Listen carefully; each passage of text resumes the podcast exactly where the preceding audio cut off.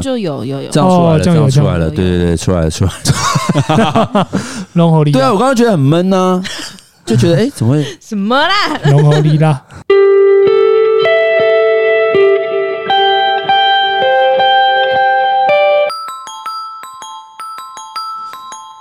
深夜说会话，说出心里话，让我们从画面找出我们想说的话。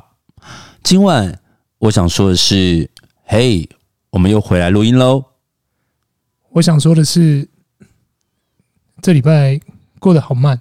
那我想说的是，桃园街的牛肉面老杯杯，麻烦不要再请我吃牛肉面了。把你的退休金好好的收好，好吗？你自己说你在哪里吃牛肉面？我在对，我在那个台北市的桃园街，你在万华区。哎，万华，它是万华区吗？就是西门町那边有一个桃园街，衡阳路。我知道，我知道，我知道桃园街牛肉面。啊对对对对那以前早期眷村，然后整排牛肉面街。对嗯，我已经第三次，不是同个老伯伯哦，但是就是第三次被对，就是同桌老伯伯请吃牛肉面了。你知道这种事情，就是你第一次会小确幸，第二次会觉得哎、欸，怎么又一样？第三次就会毛骨悚然，就觉得、哦、第一次跟着下海，直接在那边混吃。不是就是想说，哎、欸，我是没有发现到我自己的价值。我没有的，我真的就好好吃面哦。因为我第一次就是有跟人家聊天，第二次是人家找我聊天，就是第一次是老伯伯在聊。那我问你，如果老伯伯就老伯伯的需求只是跟你聊天，对啊，就可以打赏给你，Why not？这个这个蛮好的，这样可以省一餐呢。奇怪啊，就是你知道，就是那你爱聊天吗？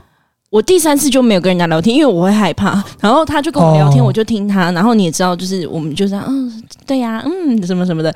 然后他你就听他讲而已。对，然后结果他吃完就跟我说。啊，谢谢你啊，妹妹，就是谢谢你听我这老人家说话，这碗面我请你了。然后我就我什么都没做，就是之前是因为我跟他聊天，然后哦，第一次好像是因为他沾，就是有一个老伯伯他的就是衣服沾到了那个面的汤汁，然后桌上没有卫生纸，然后我就赶快拿我的湿巾给他。哦，这个你还觉得说哦合理啦，小贴心，对对对对。然后第二次是听他讲他的故事，嗯，对，然后又又一直在互相聊一些吃的，你就觉得哦很有连接，很有话题。第三，我什么都没做啊，然后三个还不同省级，你知道吗？没有，没有做就有牛肉面，这样很好。哦，你很厉害，不是？你真的有发现到？你真的有发现到自己的价值吗？你知道尴尬的是什么？尴尬的就是尴尬的就是你还必须跟一个。年年迈的北北，然后在柜台前面，不要啦，北北，别这样，别这样 啊！就让我全店都知道你被请了，就是你知道很尴尬，要跟跟一个北北上一个戏码那种，你要接受什么的？啊、我懂。哎、欸，可是为什么你你的生活圈会跑到桃园街牛肉面吃牛肉面？它就是算是我一个疗愈自己的，所以你会自己过去吃牛肉面？我自己一个人啊，我很常自己一个人做一些事。会加很多榨菜吗？我会酸菜酸菜是酸菜酸菜酸菜，有吃过吗？我很久没有，我我记得我曾经有一次，这件事情是我人生第一次去桃园桃园街吃牛肉面的时候，是在我国中的时候。我那很早哎。然后因为我国中的时候呢，然后就我们班上有个死党，然后他都说他以前住台北市，然后他很想要吃桃园街的牛肉面。我说那是什么地方啊？你懂吗？就是因为新庄人嘛。对对对对。我不是你国中的脸了，那是什么地方啊？对，小朋友这样子，他就说。走，我们翘课去买。然后那个翘课是因为那时候我们九年级就是国三的时候都必须要留下来自习。嗯。然后我们那天就是直接翘课，翘课。哦。因为那个是它不是归在学籍当中的，只是说老师强迫你假日要留下来念书。哦。然后我们那一天两个就直接翘掉，然后去吃牛肉面，去吃。然后我们就两个人就投了零钱，然后搭上二九九，然后。到台北车站万华那边，就反正就走路走一段路就到桃园，嗯，对，走一段路。然后他就说这是我小时候常吃的牛肉面，这样。然后我们就吃牛肉面，我说哇，好好吃哦，这样子。然后我记得我们那时候吃完牛肉面，还去买旁边的那个水果摊的果汁。然后那时候的果汁是用塑胶袋里面，然后直接现榨完之后，用那个用那个红色尼龙绳，然后拉起来，然后插一根吸管这样子。哇，那就觉得说哇，因为我很喜欢那种比较偏。老啊，眷村美食或者那种老街那种东西，你这样讲真的很像天桥上魔术师，因为已经接近了。都觉得，反正就是因为我觉得那个我觉得很好吃，然后反正是清炖还是红烧？我吃那个时候年轻的时候敢吃红烧哦，老了要只吃清清炖炖，知道吗？我就是因为就是因为吃清炖。那个那个北北就跟我说内行，然后比了个大拇指。因为不是因为你知道吗？年轻的时候喜欢重口味，哦，烧，然后油油辣辣，你就会觉得好好吃，很美味。对，但因为后来你知道年纪大，然后当然就是你知道可能某某种程度上你要养生，然后再就是你才可以喝到汤的精华跟原味，还有肉的鲜美。真的。哦如果今天你红烧的话，其实很多东西都是加味调味料掩盖过去，你根本就就只吃到红烧的味道。对。因为我必须要说，你有吃过龙门客栈吗？我有吃过啊，就是开南旁边吗。干那个水饺很强哎、欸，嗯，龙门客栈在哪？还有卤味，在那个成功高中，我都会去，哦我都而且你知道我多时髦吗？我通常会去吃龙门客栈，半夜都是吗不是都是去听两厅院。哦，结两厅束之后，然后走路，因为它不是会经过一个类地下道的地方，不一样。走路过去，然后龙门客栈吃完，然后再走到台北车站回家我通常。都是看病的时候才会去龙门，龙门客栈。OK，对因，为在台大医院旁边。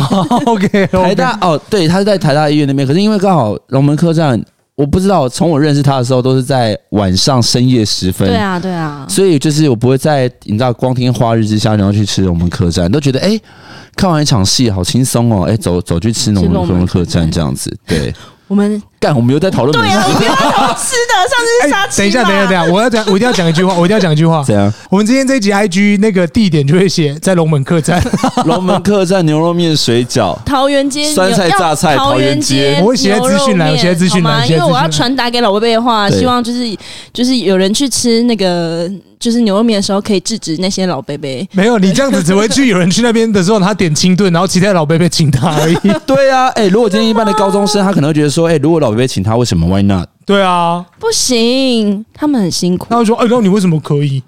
对，为什么你可以？而且我觉得他们哪里辛苦？他们就他们没干嘛？对啊，他就想花钱。啊，是哦，对，不行啊，不是，我觉得应该这么说好了。我觉得这件事情就是经过刚刚你在录音前跟我分享的那个故事，跟现在这个案例，我觉得某种程度上面呢、啊，你有小三命。不是，我觉得应该这么说。我同意，我同意。我已婚好吗？不是，你有小三命，然后再来就是你没有办法去控制别人对你的好。那这件事情，其实我觉得你自己要做个调试。当然，我们会觉得莫名的接受别人的好很不好意思，但是某种程度上面，就是如果今天在一个你情我愿、没有胁迫、没有一个设陷阱、挖洞的情况之下，这个人对你好，也许他就只是一个单方面。因为我觉得，在我人生当中，我的确有发生过，我就只想对他好，但我没有要干嘛的经验。哦，对的的的人，对异性，嗯，对，就不管是对，就就是我觉得这件事情是，如果今天你回想一下，你曾经有没有对一个人好，但你没有追求任何的回报，这种单纯的付出，嗯，也许你把它回馈到今天这两个案例上面，它可能就会变得比较好解决。牛肉面变得好沉重啊，这个，因为我这样，但我觉得这议题是有啦，其实差不多。对啊，因为我觉得一个是老贝贝，一个是年轻人。对，就是我觉得这件事情，就是我觉得，哎哎，你看我我们的那个跟我们这次绘本的主题又不一样了。我们今天要讲的是什么？而且一点关系都没有。哦，不是牛，跟牛肉面一点关系都没有。没有没有没有。好了，OK，那呃，我觉得应该是说前面我们在聊美食这件事情，当然也是我们的生活啦。那只是说，今天我们其实但是要回到正题，就是我们今天一样讨论一本绘本啊。那今天这本绘本的话，我们要讲的呢，其实就是其实应该有蛮多，不管是。读者或是听者，他们其实应该有听过这本书。这本绘本叫做《活了一万一百万次的猫》啊，活了一百万次的猫。那其实当初我会挑这本书的原因，是因为我本身我自己有养猫，然后我觉得，就是如果家里有养猫的人的话，应该会发现，其实有时候我觉得猫它的眼神常常会透露出一些思想，就是比如可能他会觉得，我觉得有时候我会觉得我们家的猫理解我。或了解我，或者他在关心我，就是我们家的猫，它其实没有外面可能很多人养猫的经验是哦，可能很非常冷漠啊，然后非常的呃做自己呀、其实我觉得有时候就是，我觉得就是当有一个 timing 对了，就是主人跟宠物之间，它其实会有一个无需言语的沟通。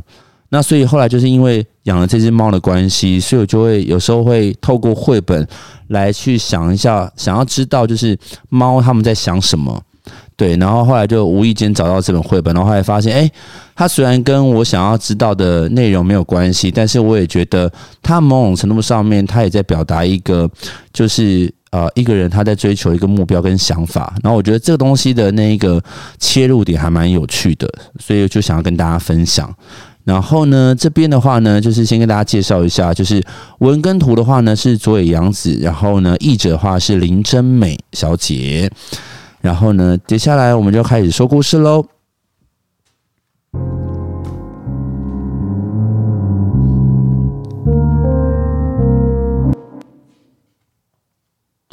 活了一百万次的猫，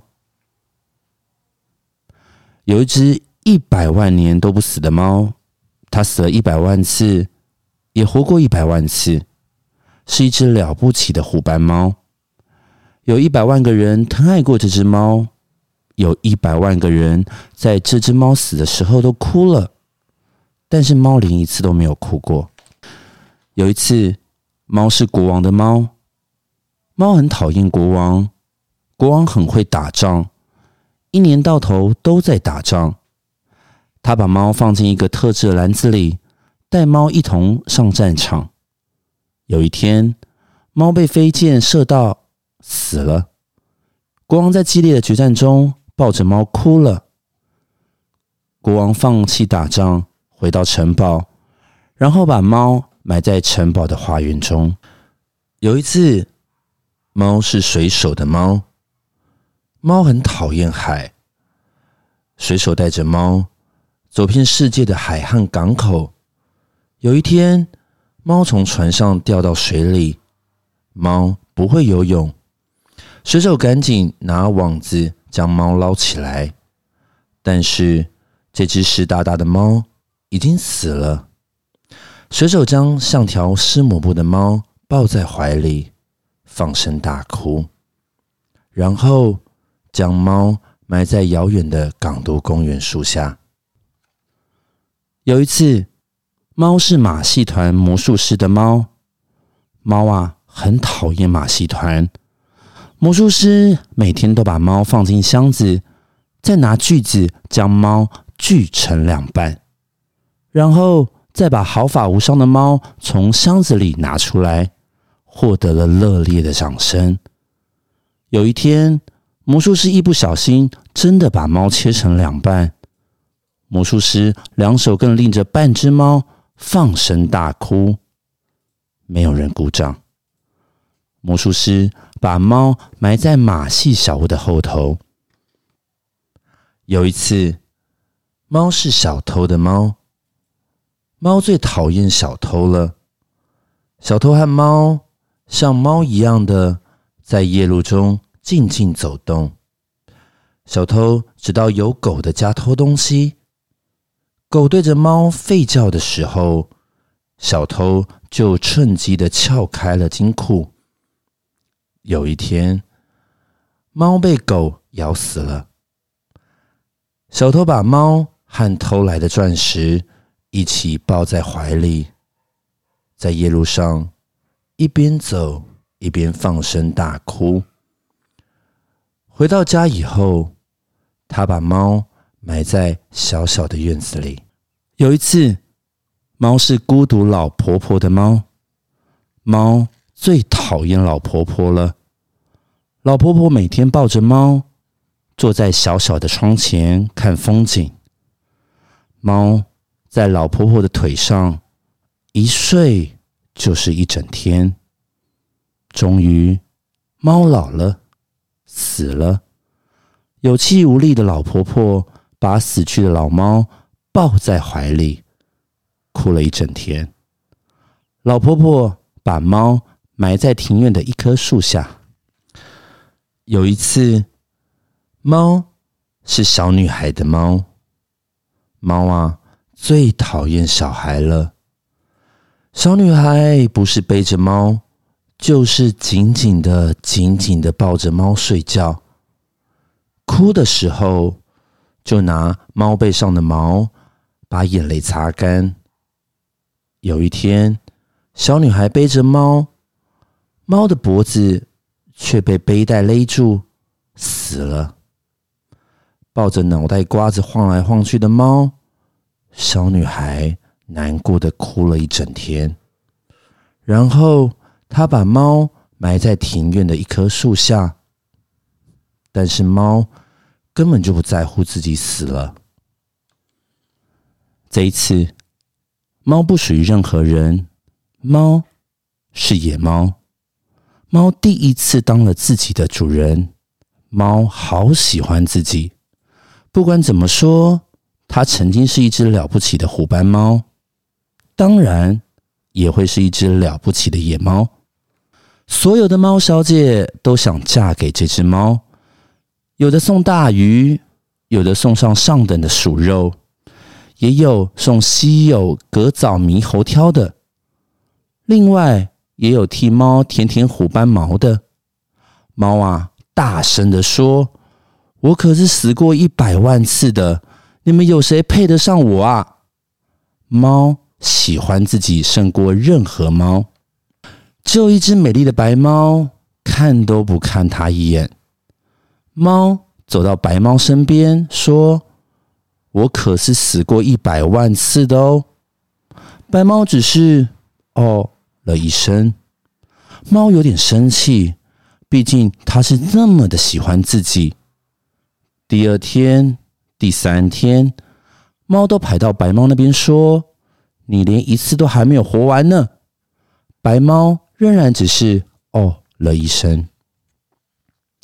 有一天啊，猫在白猫的面前，咕噜咕噜咕噜的表演了三次的空中旋转。并且说：“我曾经是马戏团的猫呢。”白猫只是哦了一声。我可是一百万次都……猫说到一半，改口问了白猫：“我可以待在你身边吗？”白猫嗯了一声。猫从此和白猫形影不离。白猫生下许多可爱的小猫。猫啊！再也不说“我可是一百万次都这样的话了”。猫喜欢白猫和这群小猫，超过了喜欢自己。终于，小猫们长大了，它们各自出门闯天下。这些孩子们也都变成了不起的野猫了。猫很满足地说：“白猫依旧嗯了一声。”然后从喉咙里发出温柔咕噜咕噜声。白猫有一点点像老太婆了，猫变得跟以前还要更温柔。它也从喉咙里发出咕噜咕噜声。猫希望和白猫永远都不要分开。有一天，白猫在猫的身边安安静静的一动也不动了。猫第一次哭了，晚上也哭，早上也哭，晚上也哭，早上也哭。猫哭了一百万次，一天又一天，直到有一天的中午，猫才不再哭泣。猫在白猫的身边，安安静静的，一动也不动。猫。再也没有活过来了。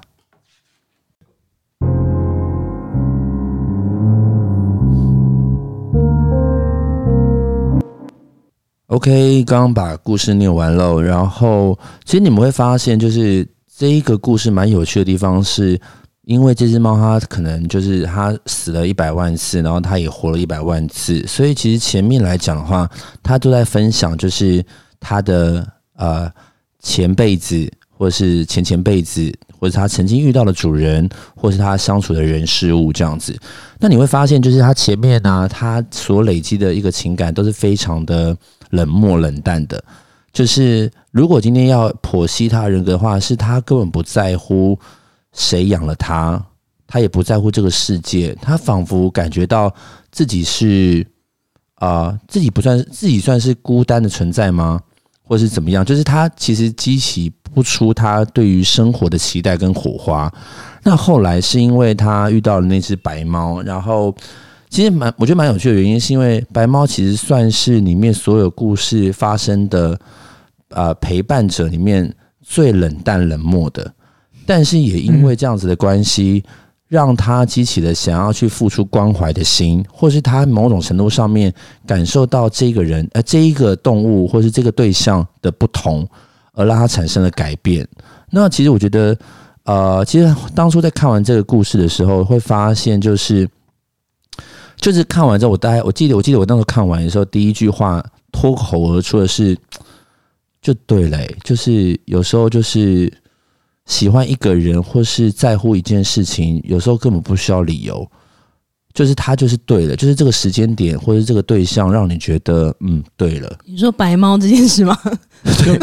呃，我，我看完我看完整本绘本之后，我会发现就是呃，透过因为后来我们有看，后来我有看到就是网络上的分析，那有些读者或是一些作家，他们会把它定义为就是过去的白呃过去的猫只爱自己。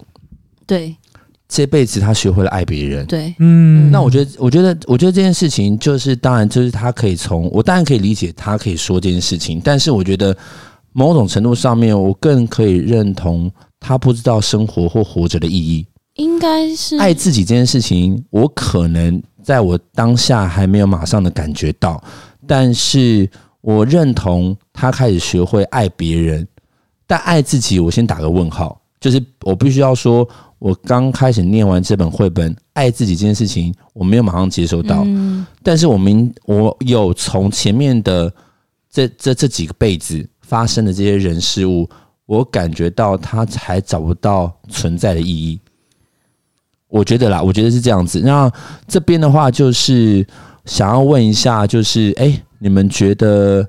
因为这本书啊，就是刚刚我给那个婚跟某某看，然后我自己还蛮喜欢的，因为我觉得某种程度上面当然跟作者他的那个他过去的生长背景有关系，然后他其实呃，就是曾经有一些可能一些编辑他们有说到，就是他其实没有想要透过这个故事里面想要表达什么，就也许每一个人观者看到的回馈感都不一样，但是某种程度上面他其实。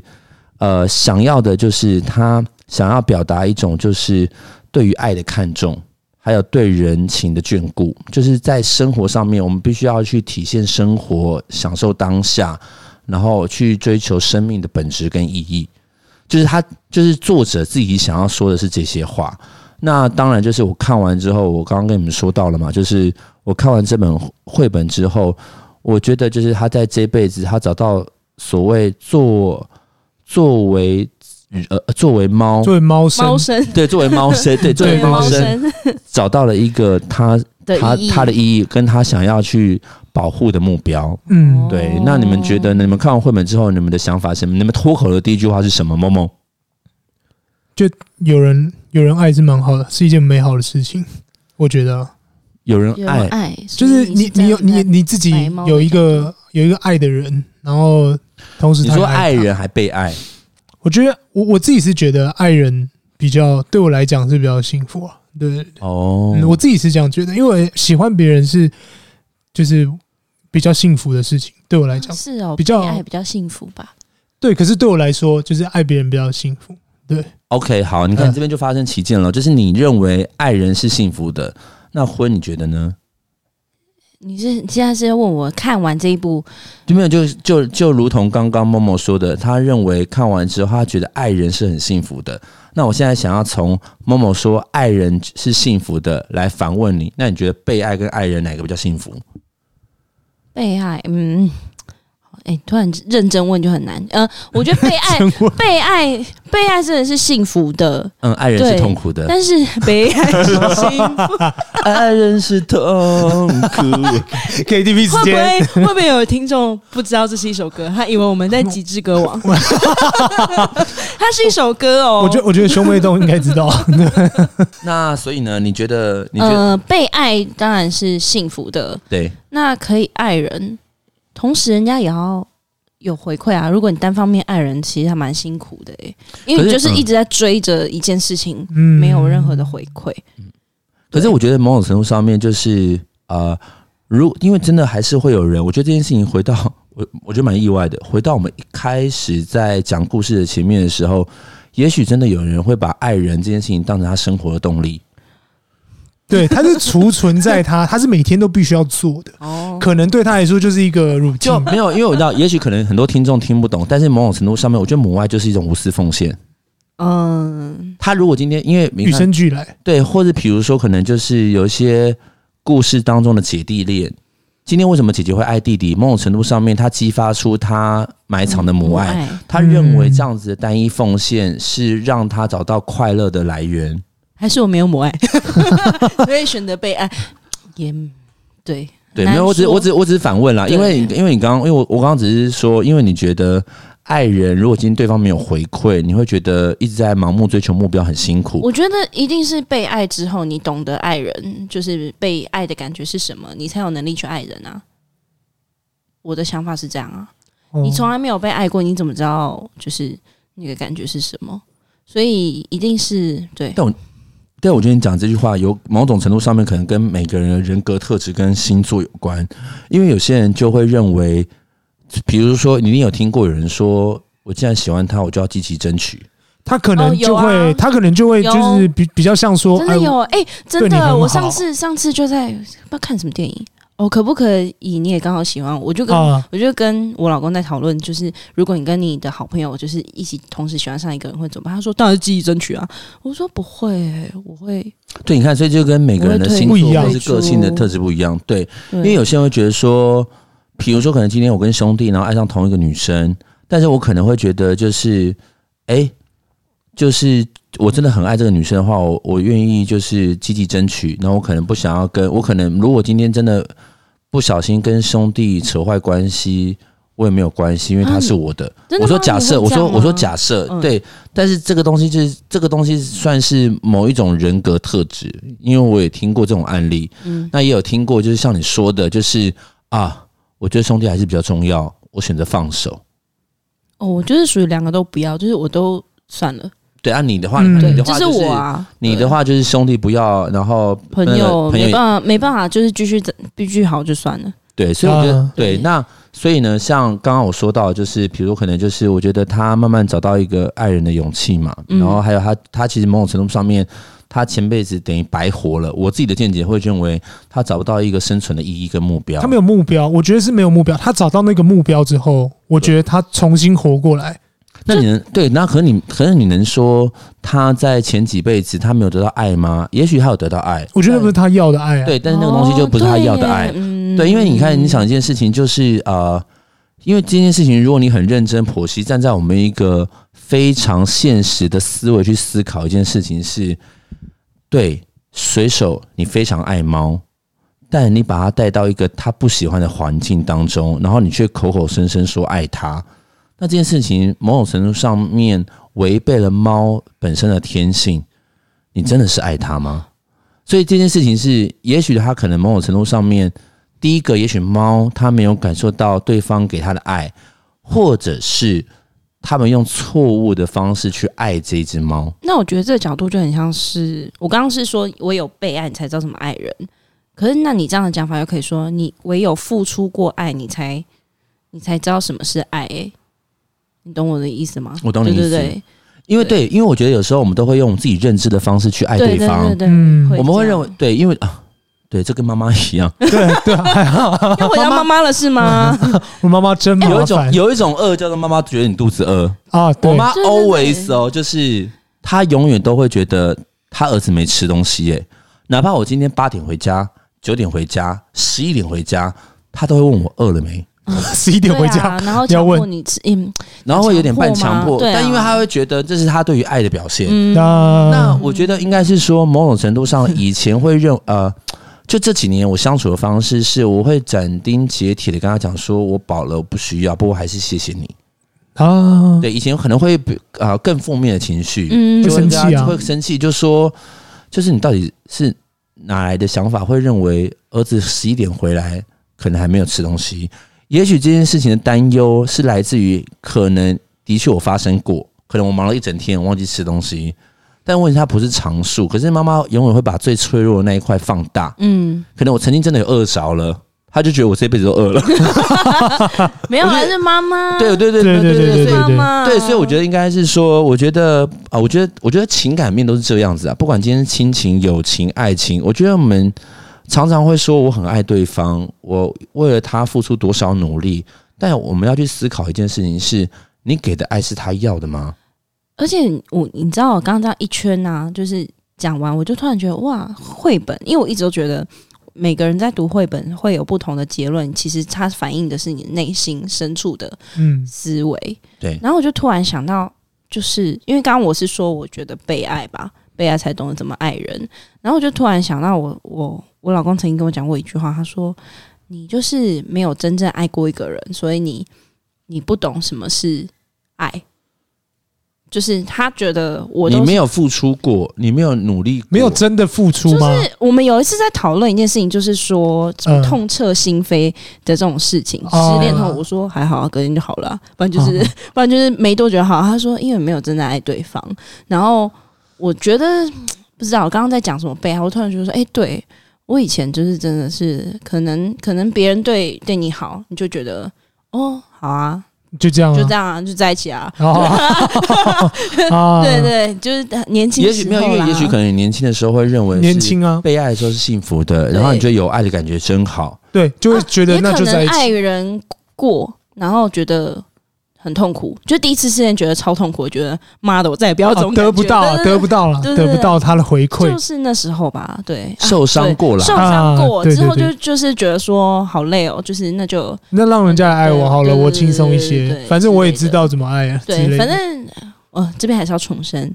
就是会结婚，就是知道，嗯，你是爱对方的，不要让人家觉得这一局是爱婚很乱，没有，没有，没有，我们就最终还是找到一个，就是你也爱他。但但我很同意学长的讲法，就是说，你你给他的东西，他是不是真的想要？嗯、我觉得这一点很很重要。你做了一些事情，比如说帮人家买咖啡啊、整理东西啊 这种东西，我觉得他有一些在某种程度上他是好事，但是可能。对对，那个人来说，或是对什么人来说，都是不是那么必要的。嗯、所以，到底有没有去深入到那个人的内心，或是抓住他的心？像最后，我觉得那个白猫就抓住了白猫水瓶座啦。没有，因为我觉得，哦，什么？我觉得应该，我觉得应该是说，某种程度上面，平女平女。对，可是你知道这件事情就是很单纯的，就是我觉得有时候爱其实没有这么复杂。嗯，就是应该是说，我们当然有。对于爱情这件事情的寄望，或者很多的猜测，或是很多的试炼，但是后来你会发现，其实爱如果回到最本质的状态，它其实非常纯粹跟单纯。就你要想一件事情，就是当然我们有时候可以开玩笑讲说，哦，反正就是一个愿打一个愿挨，就像绘本当中的猫跟白猫，对，就是哎，白猫不理会它过去的丰功伟业，然后猫反而因为它不理会而引起注目。嗯，但你会发现就是。某种程度上面，白猫它其实只是想要做最自在、最舒适的自己。他认为前几辈子跟你现状是一点对对对对很水平，所以就可是他比较活在当下，他觉得我们这一次就是这一次啊，不关我的事。就是我喜欢你，我想要这时候跟你好好在一起，我不会在乎过去的你发生什么事情。哪怕今天，如果今天把它变成一个我们所谓人际关系相处，就是有时候我们会很担忧，说我们过去发生的一些错误会不会影响到这个人对我的判读？但是如果今天是一个非常明理的人，嗯，他如果真的喜欢你，或者他认为我们值得试着交往看看，他也许不会去在乎过去你发生什么事情，因为那跟你现在的你无关。我认为清楚的喜欢跟告诉，就是明确的把对方就是的过去。全部都就是抛开，然后就告诉你说我是真的喜欢你的时候，那种那种东西其实让蛮让人家感动的。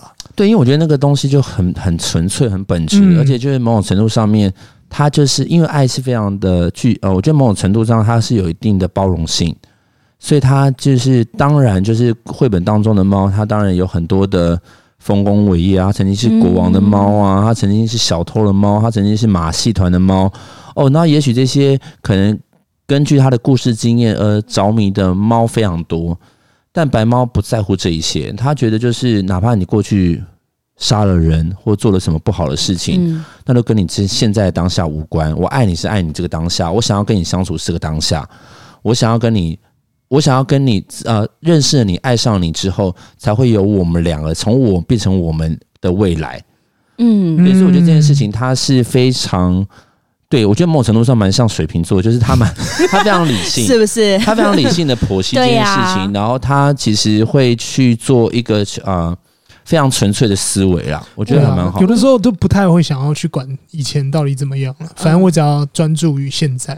我那时候看完这部绘本的时候，第一个想法就是，嗯，因为你就会觉得说他前面就是会死而复活，死而复活，那为什么最后没有了呢？我那时候的想法就是，哦，他学会了什么是。爱了，就是感觉说他学会了这个东西之后，就是怎么讲，就是有经历了爱，才算是真正经历的过了这个一生的感觉。没有，这所以这这件事情，就是比如说，可能就是我有经历了爱，才可以真正的活，才知道什么叫活着。活着，对对对对对，啊、他之前就是被被爱，然后不是自己没有活出自己，或者是或者怎么样，他有点像 怎么样自我自我也不讲自我实现，就是。嗯，他体现了，他明白了什么是爱的真理。我觉得他可能到最后才真正体会到活着，对，就是要这个样子。你要输入也要输出啊。对，如果他最后输出了嘛？有那个有有生了蛮多小孩的。对，听众如果有有人了解那个 Maslow 的需求理论的话，一开始就是很生理需求啊，什么都是可能就是很像是父母给予我们的一些东西，就是那种基础安全感，任何的。然后之后你就会有爱与隶属，最后就自我实现。我觉得就很像。这个猫 猫猫生呐，完完成的样子，对对对，他最后就是懂得爱人了，然后就是也付出了，然后最后他他他体会到最后生老病死，最后结束这样子，嗯，有了这个爱，然后他他才完整的一生，所以他才没有再复活。我的想法是这样，对，因为其实这件事情，其实它就某种程度上面也回到就是当初这编辑的本质，就是这只猫其实当初就是为了爱而活着。那所以你看哦，在过去当中，第一个他不了解爱，第二个他没有办法去爱人，再来就是他只感受到被爱，可那个爱又不是他想要的爱，所以他其实会有点懵懵懂懂的活着。所以呢，你看到，既然你懵懵懂懂的活着，当然你也不害怕死去，因为你根本不知道活着存在的意义是什么。天哪，我好像这只猫，突然在 录音的时候，他他不知道他不知道活着的意义是什么，所以这边因为这件事反是是双面的嘛，就是他。他不知道活着的乐趣是什么，当然他就会觉得死也没什么好，也没有什么关系，我可以死好几百万次都。那所以你看啊，所以所以某种程度上面，他到后面的时候，因为他跟白猫的相处，然后他们一起经历过了生老病死，他发现他自己的目标，就是他自己喜啊爱的目标失去了生命，他忽然空掉了，他也非常难过。所以其实后来就是，哎、欸，老实说，看完的时候，当然，因为他不是后来一直嚎啕大哭，后来他自己也死去吗？对，我应该是说，我觉得那个东西是会让我眼眶泛泪，嗯、而且是会，可是却微笑的，因为我觉得这一生也许这样就够了。真的很像龙溜泪的 MV，很像，很像。什么什么东西就像龙溜泪？就很像。上次他也跟我说，有一个东西像龙，都很像，因为龙溜泪的 MV 就是在讲你喜欢一个人，你会为他去改变嘛。虽然到最后的结果不是就是是被骗嘛，可是到最后你可以体会到的是，你真的体会到你的人生，你整个改变了，经历了爱才算是经历了人生的感觉。对对对对对对，蛮好的这样。然后啊，这边啊，就是其实我觉得呃，我一直蛮我蛮希望大家可以去看这本书，因为我觉得这本书它其实没有一个呃，它不会让你很明确的看完之后。